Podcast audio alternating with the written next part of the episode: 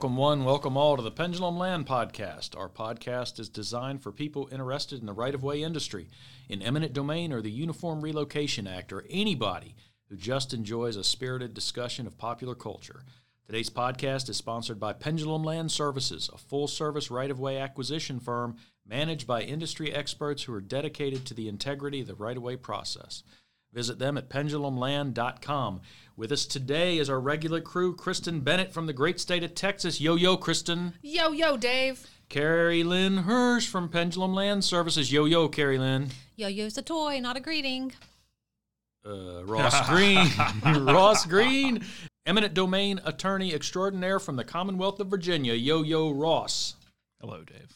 It's good to see you today, too, brother. Today, our discussion expert witnesses. We all need them, we all hire them. Some of us serve as experts. So, we, how about if we have a good discussion about the proper roles and functions of a good expert witness? Sounds good to me. Okay, but before we get to that, you know, isn't it amazing that in a, such a short period of time, we went from a barefaced society to one where everybody gets to wear a mask? And it's just like a natural thing now. Everybody puts on a mask, and I can remember during some of the other scares in other countries, pictures of people like wearing masks on public transportation. I thought that was just Like- so out of character. Like SARS. Yeah, like Yeah. the during SARS, and now we all do it. Do you own any interesting masks? I do. I got to tell you, when we first started this whole thing, my mother, who's an, an incredible seamstress, she made everybody in the family a mask, one mask. And I'm like, okay, that should do it. And then I realized, no, you need one like in your purse, in your car, another one in your purse. Like everybody needs several masks, and you have to wash them. So You have to have multiple colors so they can you coordinate have to with have your clothing. multiple colors. Wait, you wash your ma- wash your mask? Oh boy. Actually, I don't own any cloth ones. I just go to like the Walmart parking lot and find them on the ground. They're always on the ground, and I'm like, oh, how nice! They're passing them on to someone else. That's yeah, so and it looks it looks clean. Well, so I went to get my nails done a few weeks ago, and this woman who worked in the nail salon was like, "Do you need a mask?" And I said, "You know what? I do. I only have a couple. I would love a mask." And she just started handing me masks. She gave me like 15 masks that she had made. And I said, "Can I pay you?" And she's like, "No, don't worry about it. I just want everybody to have a mask." And I I like forced her to take 20 bucks, but she gave me 15 masks. So now I have masks like in my car, multiple in my like in my console. My kids have them in their backpacks. They're all over the house. It's great. But how do you feel about wearing them? It used to be just like this crazy idea. I can't wear a mask, and I remember the first time I had to wear one in public, I thought I was going to choke. And now you can't go in public without wearing a mask, Do you forget and like walk into Target and be like, "Dang it!" and have to go back to your and car? you get shamed or have to turn. Or, yeah, it's awful. Plus, It's it used to be that you couldn't wear masks in places; they wouldn't let you in. Now they won't let you in if you're not wearing one. Right, because they're afraid you're going to knock the place off, and they can't get your face on the on the video surveillance. I don't mind wearing one. I just forget, and I do find that I have certain ones. I wear contacts, and like there are certain masks that I wear that it's like the steam from my breath like goes into my eyeball and messes up my contacts. I don't like that, but I don't. I don't mind wearing one. It's no big deal. I'm kind of used to it now. Really? Yeah. Oh well, I, I of course don't mind wearing one for the for the good of the public and for my own health and safety. So no objection there. It's not like I have some sort of political opposition to it, but I do find it very uncomfortable. As do I. And I don't I don't have any. I have one that's got like chili peppers on it, and that's pretty cool. But otherwise, I've just got the most boring masks. Well, Ross Green has more boring masks than me, You douche. I gave you one. but you don't have that one. Yeah, but it's not boring. Hold on, is this the one with the skull and crossbones Yes. on it? The pirate mask. Yeah, Arr. but I right. I have more interesting masks than him. He didn't keep a copy. My most interesting mask is one that I almost pass out when I wear, and it's one that my mom made, and she made it with this Norwex window washing cloth that she said she read somewhere online that it like blocks out germs better, and so it's like double layered with this really thick cloth, uh, cloth, and I I almost can't breathe through it. It's horrible, and I'm like nothing's gonna infect my nose and my mouth, but I also might die because I can't breathe. Well, you're much more healthy that way. And all Ross's masks, they just all look like face panties to me. You know what? I'm going to say something. You three have some face masks that you all got from the same place that are branded, and they do look like face panties. And by the way, panties, can we put that on the list of banned words from this podcast? I do not like that word. Panties. Nope. You Nope. only get one word. So if Ah. we can't say panties, then we can say M Nope, nope, nope, nope. I'm good with let's keep M O I S T off the list, and you guys can say panties all you Wait a want. minute. What would you rather it be? Underpants, Underpants. Bloomers. scundies. Scundies? That's what my brother, Skivvies. my brother and his Skivvies. wife, their whole family calls it scundies. What is Scundies. a scundy? It's undies, but That- they're scundies. No, that don't is know. that scundies are undies with skid marks. So Edit. it's so awful. This has gone way downhill. All right. I didn't know that. That's awful. Why? That's not what scundies are. Just a nice way to say so you don't have to say panties. Okay. all. Back on track. Uh, We'll see. why do we? Why are expert witnesses important to all of us? Why do we need expert witnesses? We work we work with them every day, literally in the law practice. And what I find is that other right of way professionals are experts in their field. Now, some actually serve as expert witnesses. Some can't be cajoled into serving as an expert witness. I mean, some people straight up say, I don't want to testify. I don't want to be cross examined. I don't want to open myself up to humiliation, ridicule on the stand, which you're subject to if you agree to testify as an expert. And that's what people don't understand. Is they say, "Yeah, I'll give you a valuation of opinion, or I'll I'll be a professional real estate broker for you." And then you tell them that they're going to have to testify, and they say, well, "I'm I'm I can't do that." And we have to tell them, "But we've already disclosed you, and if you don't testify, we lose the whole case." So, what do you think, Ross? What are good qualities and qualifications of a successful expert witness? Any idea? The key aspect of being an expert witness is being persuasive to the jury because that's really your purpose in the thing. Your job is to convey information that a lay person otherwise wouldn't have so that they can use that information in order to decide the case. But really, what you end up doing is providing your opinion and then hoping that they find your opinion more persuasive than the other side's.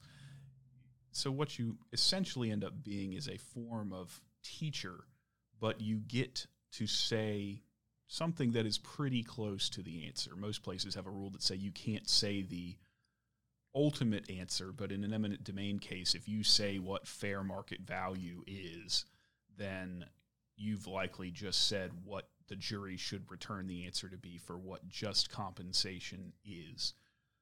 Uh, so you provide them those tools. Now, that has a lot of different aspects because you get people that go up there and they're just, uh, you know, like we say in climb instructor work, don't be a talking head. And you get people that go up there and they want to just be a talking head and just say a bunch of complicated stuff and the jury's eyes glaze over and they don't really pick up what you're trying to put down here. So you've got to be sort of a persuasive teacher and then give them your opinion. They have to understand what your opinion is about. So you have to actually be an expert, but also be compelling to the layperson. Yeah. Okay. Well, let's take two steps back. And not every law case requires the participation of an expert witness, right? And there are only certain cases that do. And experts are generally required where Experts are generally required where you need an explanation of concepts that are not within the knowledge of the average layperson. So, sort of the thing that experts aren't required for and usually aren't admissible for is to tell you something that everybody knows.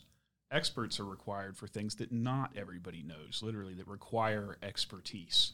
So, I don't need to field an expert to tell you that the sky is blue uh, or, you know, basic things. But real estate appraisal, most people have no idea like how Sure. like real estate value is determined, uh, much less in this specialized context. Uh, same as similar for doctors. Okay, well, doctors are very commonly experts. You have to go to school forever to be a doctor. So, is the lay person know whether that the other doctor did something correctly or not, or whether Well, the person's really hurt? I would ask how much Grey's Anatomy have they watched because I'm pretty sure I could do like, you know, some basic procedures based on how much Grey's Anatomy I watched. Yeah, I can drive a tank into the hospital and kill off one of the only characters that I ever actually liked in the show, or we can kill a bunch of people in a plane crash just because we had too many people in the show and then we needed to cut down on the number of threads so we'll just repeatedly crash planes to wipe people out of the I'm show. just saying I could probably intubate someone. Okay, I've seen I've seen enough Grey's Anatomy. I can intubate somebody. I, I'm I'm pretty sure I can draw blood. and also, I know you guys are attorneys, and that's cool. But I watched a lot of L.A. Law and Ally McBeal, so like I probably am kind of on par with what you guys can do with the law. I, would, I mean, Do you think? I don't know. Did you ever watch Ally McBeal and L.A. Law? Oh my God, that's I. That's how I, in law school we watched LA Law every Thursday night, and then we didn't go to class the next day because we got credit for watching LA Law. and then you passed the bar because you watched L.A. Law. Right, I didn't take bar review. I watched reruns of, of LA Law. Now, Ally Right. McBeal hadn't come out yet, so I get my CLE credits by watching Ally McBeal. See, so I mean, I'm just saying, if you guys need help with legal work or any kind of like doctoring, I can help you. 'Cause I stayed at a Holiday Inn Express last night.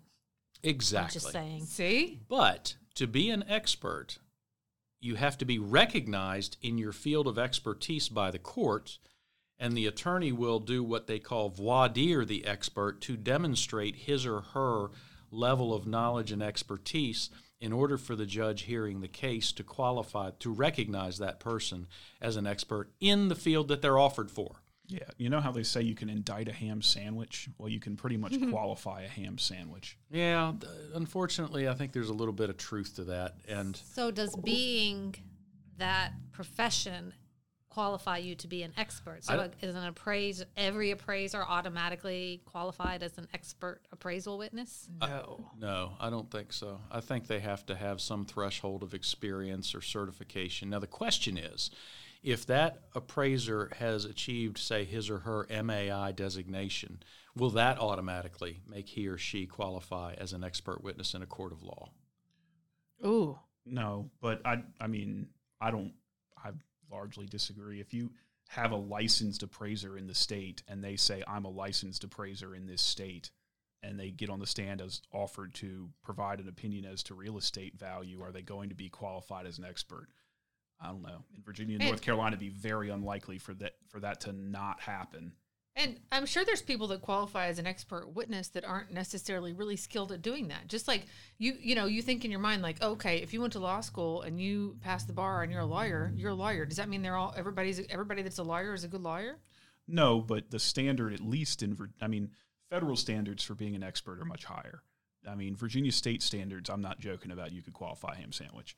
I mean, the Like I could be a medical expert because of my Grey's Anatomy experience. I don't know about a medical expert, but Oh. pretty close. Okay, good. The contrapoint is true. You don't have to necessarily have the applicable licensure or certification in a particular specialty in order to be an expert. Really?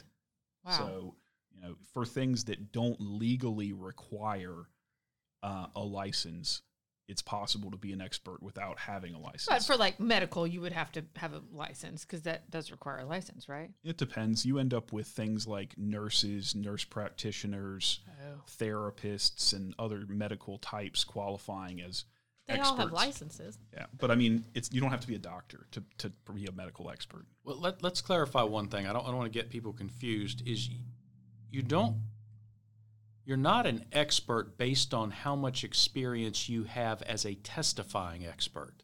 In other words, you're being retained as an expert witness in five cases isn't what makes you qualified as an expert. You're either an expert on the subject matter or you're not, regardless of whether you've ever served as an expert opinion. Now, what may bolster you as an expert in the court's eyes is if the attorney offering that expert can demonstrate that other courts have recognized that witness as an expert in the particular field. Does that make sense? Sure. So then do you get kind of pigeonholed where there's like just a handful of people that are always like the go-to experts because they've done it more often? Yeah. You, yeah, the same. It's a, it can be a very shallow Rolodex sometimes, and that's not a good thing for the, the legal industry, and it's not a good thing for the right of way industry.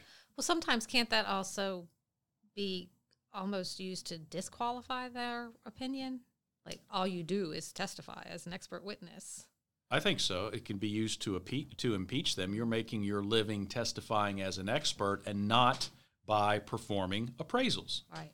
Or you're you've you made so much money as a testifying expert that you really you really look like a hired gun. that that won't cause the court necessarily to disqualify that person as an expert, but it will or it may cause the jury to discount his or her testimony because they're just clearly a hired gun by one side or the other. So, what what do we look for when we're looking to retain an expert witness? What type of qualities are we looking for? And Ross started getting into that. And I think one thing that Carrie Lynn you just stumbled upon and I'm not sure whether this was your point or not, is sometimes it's great to find an expert in a field who hasn't been around the block testifying for every Tom, Dick, and Harry. And, and it's, it's sometimes very powerful to find a new face instead of using the same old people over and over to be your testifying appraisal expert or your testifying broker or your engineer or your land planner or whatnot. And so sometimes it's, it's very, very useful to have a new face as long as that person is qualified. How do you identify those people, though, and make sure that they are qualified? Good question. Um, one way to do it is through networking, through conferences. There are also agencies which will help you find testifying experts in almost any field.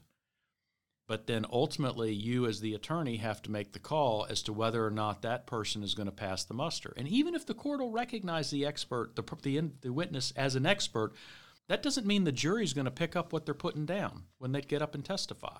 Well, they have to be able to relate to the jury. And I like Ross's definition of being a teacher. They're trying to teach them about a subject matter that they're unfamiliar with, and but you have to teach them at just the right level.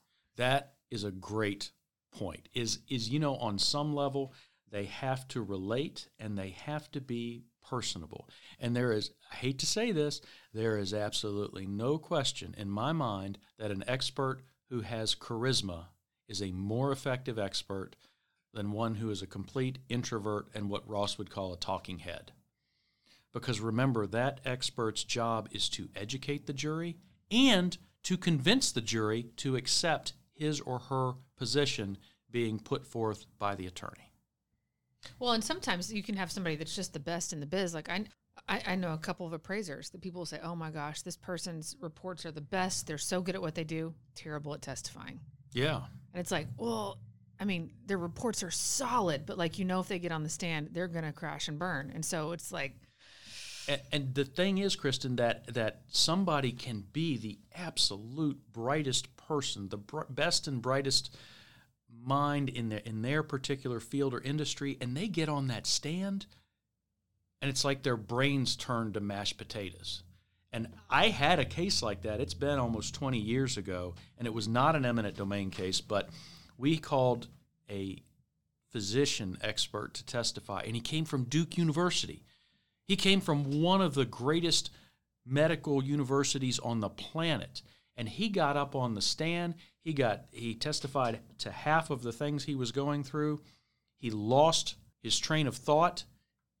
His his eyes glazed over and he started testifying for the other side. Oh oh no no no.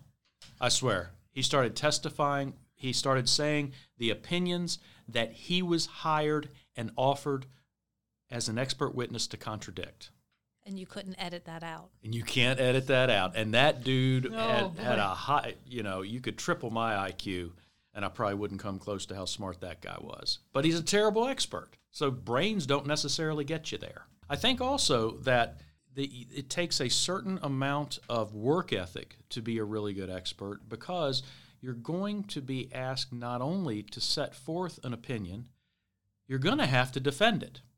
And odds are, you're going to have to defend it twice. Number one, in a deposition, and then number two, if the case goes to trial, you're going to have to defend your opinions at trial.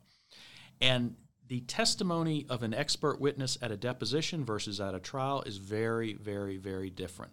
When we prepare our expert witnesses to give a deposition, what I tell them is you're not here to win the case in a deposition.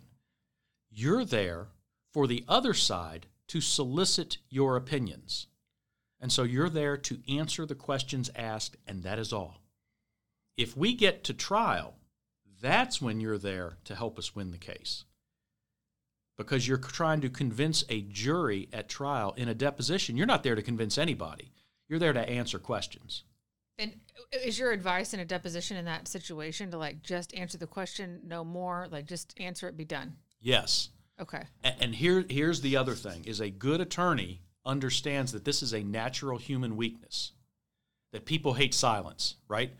And so it's the natural human inclination when you're being deposed is if somebody asks you a question and you answer it, and they just sit there and don't say anything, you, you try to fill the silence. And nine out of 10 people who give a deposition will fill the silence. And I've done this successfully to other, to opposing experts many, many times, where you ask them, What color is the sky right now? And they'll say, Blue. And then I just sit there and look at them like I'm expecting more. And guess what? Nine out of 10 well, you know, it's blue, but it was black last night when it became dark outside. It was orange this morning when the sun rose. And I think that tomorrow it's going to be. And suddenly they're volunteering information and they're giving me information that I didn't even ask them about. And in a deposition, their only role is to answer questions and have information solicited from them. Now, when you get to trial and an expert witness takes the stand, you can't lead that witness you can only ask them broad, open ended questions, and they have to essentially tell the story themselves. And if you lead the witness, the other side may object and the judge may cut you off. So once you get to trial, yes, it is your time to shine, Mr. or Mrs. Expert, and it is your time to tell the story in your own words and your time to teach the jury without me dragging every single word out of you. So they have to have confidence in their opinion and they have to have a little bit of humility. And they have to be prepared. Right. And if they're not prepared and we have to drag every word out of them, then odds are the other side's going to say, Objection, Your Honor, he's leading the witness. And the judge will say, Mr. Arnold, you certainly are. And the jury is certainly not going to be compelled by somebody that you're dragging every single word out of. No. And, and Interesting. you know, the first thing you learn in trial advoc- advocacy class is the jury votes for who they like the best many times. And that that includes the parties, which is the plaintiff and the defendant, or the landowner versus the condemning authority. That includes the attorneys. That's why you're never supposed to be nasty or snarky in front of a jury. And it includes the expert witnesses. And unfortunately, I've been burned by that, where we went to a jury, we had to put on a great case. The gentleman who I proffered to the court as an expert witness got into a nasty argument with opposing counsel while he was on the stand. The jury did not like him, and he, they took it out on my client. So it can just be a popularity contest? Well, were you homecoming queen or something? No, my best friend was. Oh, okay. That's kind of like I was in the band. Okay. nerd alert. right. So, um, speaking of experts, uh, every, it seems like every actor and his brother thinks that just because he or she is an actor or a rock star, that their opinion carries more weight than anybody else's. And I've never really understood that. So you are an actor, which means you don't eat many carbs and you get a lot of work done to your face, and that makes your opinion carry more weight. What are we talking about here? And so that brings me to my next question. Can you identify any actors who are famous, but they really are sucky actors? Oh, sure. Do you want me to go first? Sure. I don't see or hear anybody else jumping All in. right, I'll jump in. And this is, I mean, there's some obvious ones that come to mind. I'm going to go with a less obvious one that just always, it's somebody that I like and a lot of, I like a lot of her movies. And she's beautiful. I mean, you could just look at her all day because she's gorgeous. She's not a great actress. And that is Anne Hathaway. Wait, No. Don't buzzer me on that. First of all, Anne Hathaway is a goddess. She's gorgeous. She is a I, goddess. I can't get beyond that. I think she's beautiful and she's that is not a great actress make. She portrays such humility in her roles. And I loved that movie with Robert De Niro, The Intern. I just loved that movie. Adorable. I thought what? it was I thought it was a really realistic character study. It was adorable. And she was great in The Devil Wears Prada. She was laughable in Les Mis. I'm just I don't saying. wa- I don't watch movies that have okay, well, subtitles. she was really bad in that. Um, I have a cousin. was that a movie? No, listen, my cousin McCall. McCall, if you're listening, hello. Who looks just like Anne Hathaway, and is probably a better actress. She's gorgeous. Anne Hathaway, gorgeous. Just not, just not a great actress. And watching her, I love The Devil Wears Prada. Watching her across from Meryl Streep in that movie is kind of funny because Meryl Streep is just like such a craftsman with her art, and then Anne Hathaway's pretty. You're like, wow, Meryl. Oh, Meryl. Anne, you look really pretty. Anyway, I like I like her and I will watch her movies. I don't think she's a great actress. Anybody else got an opinion here? Mine will be very unpopular, but it has to do with uh, all these singers. They can sing, and then they think they can act. I'm reaching way back, but I have to tell you, I do not think Elvis Presley could act. You mean you've seen an Elvis Presley movie? Have you not? No, not one. Yeah, they're bad. Well, th- w- okay. So have you seen? There was a time when all these singers started making movies. The Beatles made a movie. The Monkees had a TV show. Yeah, The Beatles had a couple of movies. yeah. Yeah, They were like extended music videos, though. I mean, were they? I never Yeah. watched any of those they either. were they were just whatever. I, I can't take issue with what you're saying, Um, Carrie Lynn. Kelly Clarkson, one of your guilty pleasures, made a movie with some other runner-up from American Idol called "To To Justin from Kelly" or something that was atrocious, so bad that it was good. You watched that? Uh huh. Hey, along the same lines, do you remember famous movie from our generation, Carrie Lynn, and a one of, probably one of the most iconic albums of our era, the worst movie ever? Can you guess? Sergeant Pepper's Lonely Hearts Club Band. That's not my generation. That's my mother's generation. Gonna try again. Great album. No. the movie came out in the 70s. No, it didn't. Yes, it The did. Beatles broke up in '72. How It- could it have come out in the wasn't '70s? It wasn't the Beatles were in it. It was the Bee Gees were in it. It was the Beatles music. What what? is this like a Mandela effect thing where like you remember are a you- movie that didn't exist? no, um, look it up. I'm gonna. The Bee Gees were in it, and it, but it was the Beatles music. It was awful. Okay, I take your word for it. But our generation, yours and mine, and I won't say when we graduated from high school, but it was within a couple years of each other. Grease? No, that's still oh, that's older than me. Okay. well, then what is it? Purple Rain. Oh, yeah, that was Oh my pretty God, bad. Prince was awful. I, I- mean, great album. And I was- then yes, the album's fantastic. I've never seen the movie. I don't Yeah, know that you- I saw the whole thing. I think it. you know why you didn't see the whole thing Because nobody can sit through it. And then he goes and follows it up with something called Under the Cherry Moon, which was even worse movie. You know what, Prince? Stick to what you know. And what, that that album That's was resting great. in peace right now. I know. I miss him so much. I do too. Oh my gosh, me too. But that Purple Rain album, so good. I never I saw the movie. remember when when Doves Cry came out. Oh my god. It was so revolutionary at the time. Wait, Oh. were you in diapers when that? We were in diapers when that came out. I'm not sure I was born when that came out. But no, you it. were, but I'm thinking you were still in diapers when you were five or six. Ross, you got anything to add to that before I go? Um, I don't love Hayden Christensen, Who's that? the guy that plays Anakin in the like Star Wars. prequels. God, Why do we always have to every go back time. to like Oh, Star is Wars this- wait, figurines? is this lava lava burning legs guy? Yeah, uh-huh. Okay, okay. I know who, I know who that is. Did he do anything else besides that movie ever in his career? Uh, I think a really bad movie called Jumper okay. that I've seen. Like you know, So- the- it's one of those that ends up in the gym like movie theater because I guess it's free from the gas station or something. Right.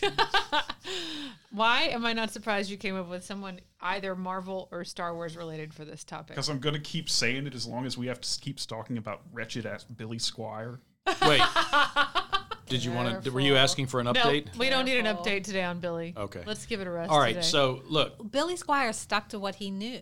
he did, and he was great at it. Yeah, and that's why he went down in flames. Like once they decided that terrible soft rock and gyrating badly on a video were bad ideas. Okay. Dave, are you crying? Yes. So who's yours? These are not tears actors. of Actor that you think is not a good joy. Okay, actor. well, I'm gonna. Here's what I'm gonna go. What I'm gonna do is there are two that you just completely everybody at this in this podcast whiffed on, and I can't let this go. I know who they are. Go ahead. I, we we can't get past this topic without talking about Keanu. Yes, and I love Keanu. I do too. I think he's wonderful. I'd love to hang out with him. There's a bomb on the bus. Beethoven.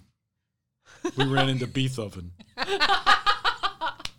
And his best role was in the movie Parenthood, and Oh, and he's so got so many movies that I like, like The Replacements. I love that movie, but God, he's Ted. so Bill and Ted, but he's such a but he's he, but he's made all these other things. What's those, that trilogy called? The Matrix, and I couldn't The watch Lake that. House. Did anybody see The oh Lake House? God, I, I fell asleep. I didn't even understand it. Dude, The Matrix is great. Ross. He's Neo. How about that? Okay, I and knew so- the name. Are you, pre- are you yes, impressed? I am proud of you. Thank Points you, for Kristen. thank you. Aside from Keanu, who's the other one you were going to say that we skipped over? Well, we've talked about him on a couple podcasts, He- and that's, he can that's dance, my boy Swayze. and he and can he make- can make a clay pot, But, but he can't act. that's right. Was Now- that your two? No, that's the ones I wasn't going to let you guys get away with Okay. not saying. So Okay. here's mine, and it's going to be really unpopular. And I'm going to tell you, I love this man like he's my own father. I'm nervous. I, I adore him, and he is probably the best filmmaker of the last 15 years. Oh no. But he's not really a good actor. Who? Clint Eastwood. Oh, He is so one dimensional, and he's had so many films. is he a And- a one hit pony or a he's one a he's a, a one one trick trick pony. a one trick wonder? Yeah, and but he but he can he is a great director, and he's made so many wonderful wonderful movies. But he's always dirty Harry. Yeah, and he never really got it beyond his spaghetti westerns or his Dirty Harry, which he's great in that role. But it's just like Keanu playing a pothead or a surfer guy. Okay, we know you can do that, but you've got no range. I accept that answer. That's a good one. Okay, well let's get back to expert witnesses, shall we? Yeah. Now, from where we sit, let's talk a little bit about what we see as the biggest problems with experts. And we touched on in the last segment, uh, sometimes they fail to prepare. And we've had that happen where we will prepare the expert and we'll sit them down before their deposition and we go through the same spiels. And it can take hours to prepare them, but there's a lot of work they have to do on their own because they have to defend their opinion. And let me give you a classic example is what we tell every expert in preparing them for a deposition is don't bring anything to the deposition. And do you know why we say that? Why? Because if they pull something out, the opposing counsel can say, Oh, can I see that? And then suddenly it can potentially become a piece of evidence in the case.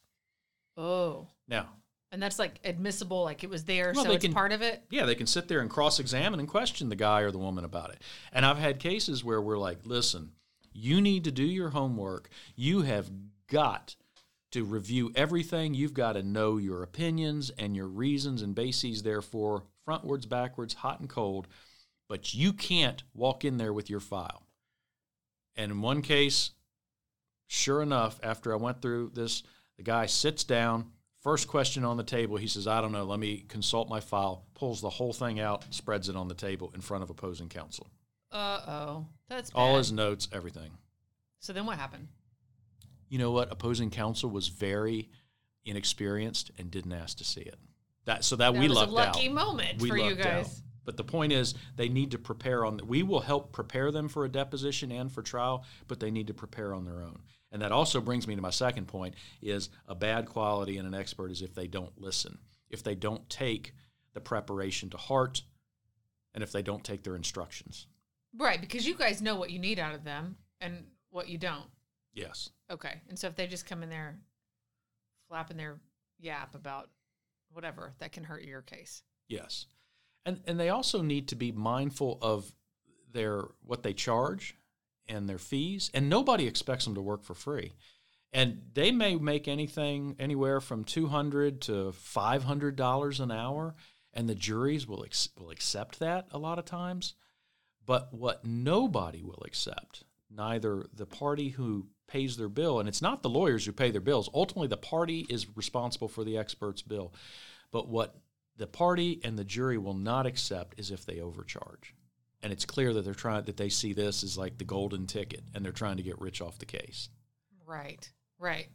And there has been there have been occasions where we've re- we've retained a new expert and we've been very clear in the scope of work and what they're going to earn. And in one instance, we got a bill for eighty thousand dollars. I almost Oh. Swallowed night. my own tongue. What, was he an expert in? Um, Rocket science? and he he stunk. He was awful. Needless to say, we didn't pay that bill. I would think not. Yikes. What else makes a bad like what else do you look for that's like a red flag for an expert witness? Well, uh, some of them uh, think that they are the quarterback, the team captain, the coach on the sidelines, the general manager, and the owner of the franchise. And they're Are you none of saying they're cocky? they, they think they think they're in charge of the case. Well, what I'm going to say is this, that, or the other, and here. No, no, no, no, no. What you're going to say is your opinion, and it's going to be truthful, and you're never going to lie, and that's all you're going to say, and that's all you're going to do. And I'll be happy to prepare you to make you comfortable, But you're not deciding the strategy of this case. You're not hired to determine strategy in this case. Right. Do you get a lot of pushback from on that? Like, are there people that fight you on that? Some of them do. Really? Yeah. Yeah. Overtly, or like, does it just happen where you have to put, put them back in their place? You're like, no, no, no, no, no. I'm going to do what I want to Well, do. Well, sometimes they'll say, "Well, here's what you need to ask me, and here's here's what here's what we need to do on our case." And I'm, this isn't our case, bro. this is this is my client's case, and I'm the one who's been practicing law 30 years, and you are hired to give an opinion and defend the opinion. Well, that brings me to my next thought: is I haven't been to a concert certainly since the COVID broke out. Aw. And I don't know when I'll ever see another concert, but there was once a time where that was my favorite thing in the world. Before it got so daggone expensive to go to them, was to see, I don't know, five, six, seven concerts, especially during the summer, or if somebody special was coming in the fall or the spring or the winter, or if there was an outdoor music festival. One of my favorite things to do, which brings me to the question of what was your first concert ever? So, like my first concert that I went to ever in my entire life, or like on my own, because I went to a Led Zeppelin concert with my parents when I was very, very young. That is That's impressive. the coolest first concert ever. yeah. Especially when you hear what mine was. I went to sleep in the seat. Because Jimmy During- Page is such a boring guitarist. I think I was like five. And you saw you saw Led Zepp. I saw Led Zeppelin. You that is the coolest first concert story ever. Like you win. Should Drop we just the mic. quit? Yep. Th- thank you for listening to our episode. Nobody Goodbye. wants to hear that Donnie and Marie Osmond was my first concert. No. really? Yeah. Hmm. Y'all want to know? Like I lose. This is so embarrassing. Worse than No. that. Worse than the Osmond family. It's worse than the Osmonds. It's worse than Yanni. But I have to say, I made up for it by taking my kids to the coolest first, first concert ever. They're 11 and 9, and last summer they went to their first concert. So my first concert ever was in Abilene, Texas, and it was. I would say drum roll, but our drum roll sound effect is way too long. So just brrr. okay. Thank you, Amy Grant. Okay, Amy Grant. Do you guys remember Amy Grant? Yeah. Baby, baby. Like, Yeah. oh boy. So Amy Grant was my first concert. Okay, who, who did you take your kids to see? Is there some Okay. redemption there? Paul McCartney. Oh, So my kid's first concert was a Beatle, dude. Like when they're grown ups, there won't be any Beatles remaining. I think that's cool. And I've seen Paul McCartney a few times with my dad. That's kind of our thing.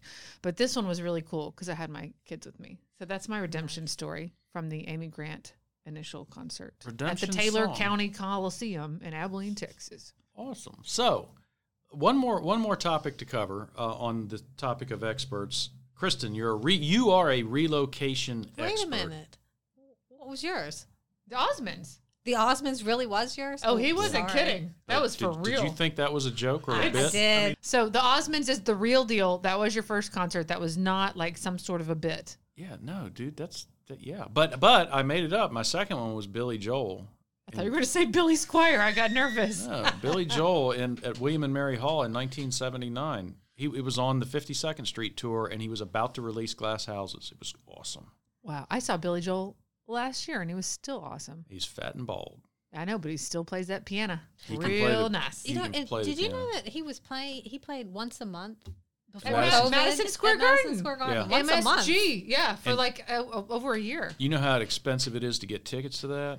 Now it's next. He's postponed until next November. Are we of ever going to go to concerts again? No. I oh, love concerts. another piece of Billy Joel trivia, which my mother disowned him. My mother was a huge Billy Joel fan, and she's done with him now. Is when he married a woman who was younger than his daughter. Oh, Oops. Yeah, that's not the type thing that makes moms proud. No. Still got some good songs. Oh, he's got a ton, and I know Oh. every Billy Joel song, start to finish, every word of every song, including Cold Spring Harbor. Okay. So, Kristen, you are a relocation expert. Does the relocation industry require experts other than you're performing your job as relocating people? You know, this is a tricky one for me because I don't, I have been asked to play ball for the other side here and there and to represent like landowner attorneys and displacees on that side of things and to, to try and say that whoever the condemning authority hired to do the relocation did a bad job and why. I've never played in that sandbox. It doesn't feel right to me. And I'm of the thought that if you have a good relocation consultant, those those people are not necessary. Now, the problem is not everybody who's doing relocation is good at doing relocation. So I get why maybe there need there's a need for that. I don't dabble on that side of things. But you know, there are relocation agents that I frequently see give presentations at conferences who are available for hire by displacees. Yes. Even though there is a relocation agent already on the job, Here's here's the problem with that. Every dollar that a person gets from me for the relocation is a reimbursement. You have to Right. spend it to get it. So if you spend $5 on your relocation, I'm going to pay you $5. If you hire someone and you pay them money to get you more money out of the relocation, which it is what it is. I hate that phrase. I think it's lazy, but it is what it is. If you spend the money and it's actual, reasonable, and necessary, and it has to do with the relocation, it is eligible for reimbursement. If it's not spent or it's not actual, reasonable, and necessary, it's not. So there's really not a lot of gray area. And people talk about relocation like there's all this gray area. There's really not. Something's eligible or it's not. And so if you hire someone to come in and say, oh, this is eligible, and like maybe fudge it a little bit so that they can make it look like it's an eligible expense, that's all well and good, but they're paying that person to do this out of the money that they're getting back as a reimbursement. that was my question because we already established in this episode that experts are not free. Right. They're probably earning somewhere between $200 and $700 an hour. And if they're a medical expert, it could be north of that. Mm-hmm. So somebody charging $500 an hour is going to add up really fast. And the attorney doesn't pay that, the displacee or the party pays for it. So where does that money come from if it's a relocation expert? It's coming out of their reimbursement. They're getting paid back pennies on the dollar at that point. Because it's a reimbursement. You spent you spent a thousand dollars, I'm gonna pay you a thousand dollars. If you spent a thousand dollars and you pay uh, some move planner, I used air quotes. You can't see that on a podcast, but move planner with air quotes to help you maximize your benefits, you're still gonna get a thousand dollars back, but now you're gonna pay that move planner four hundred bucks or whatever it is, whatever percentage of that Right. um, it works out to be. And it it feels, and I'm going to say there are, there are people out there that are move planners who are fantastic at what they do. They're experts. They've done this a long time. I could name drop some, but I'm not going to do that. They're fantastic. But a lot of people out there that purport to be move planners or relocation experts, um, it feels very predatory to me. And it does feel like it's not like an acquisition where I hire an attorney and go, hey, if you get me more money, I'll pay you a percentage of the overage. Great, you're getting more money and the attorney gets paid. Cool. But if you're in a relocation situation, you're not going to get any more money than you're eligible for under the law. Period. End of story because it's a reimbursement. Well, it seems to me that most relocation agents, to be effective, must be an expert at what they do. I mean, you you you just aren't effective in relocation unless you master the act and the regulations. And and then even after you're familiar with those, you've got to go out there and do a bunch of relocations to really get good. So you are an expert. I guess the question is whether experts are really required as testifying experts in relocation or whether they're really necessary to be hired by the displacee since the relocation agent should be an expert in what he or she does. He or she should be an expert. That's not always the case. And sometimes a displacee gets hosed because they end up with some some guy who says, I can come I'll do the relocation. Yeah, I took a relocation class five years ago. And that does not a relocation expert make. No. And so, you know, clearly in that case there's there can be problems. And we can end up with appeals because there wasn't a good relocation expert actually handling the relocation. But theoretically, if you're handling the relocation, you should know what you're doing, and there shouldn't be a need for the displacee to pay money out of pocket to get somebody there to get their benefits for them. Because Right. that's my job.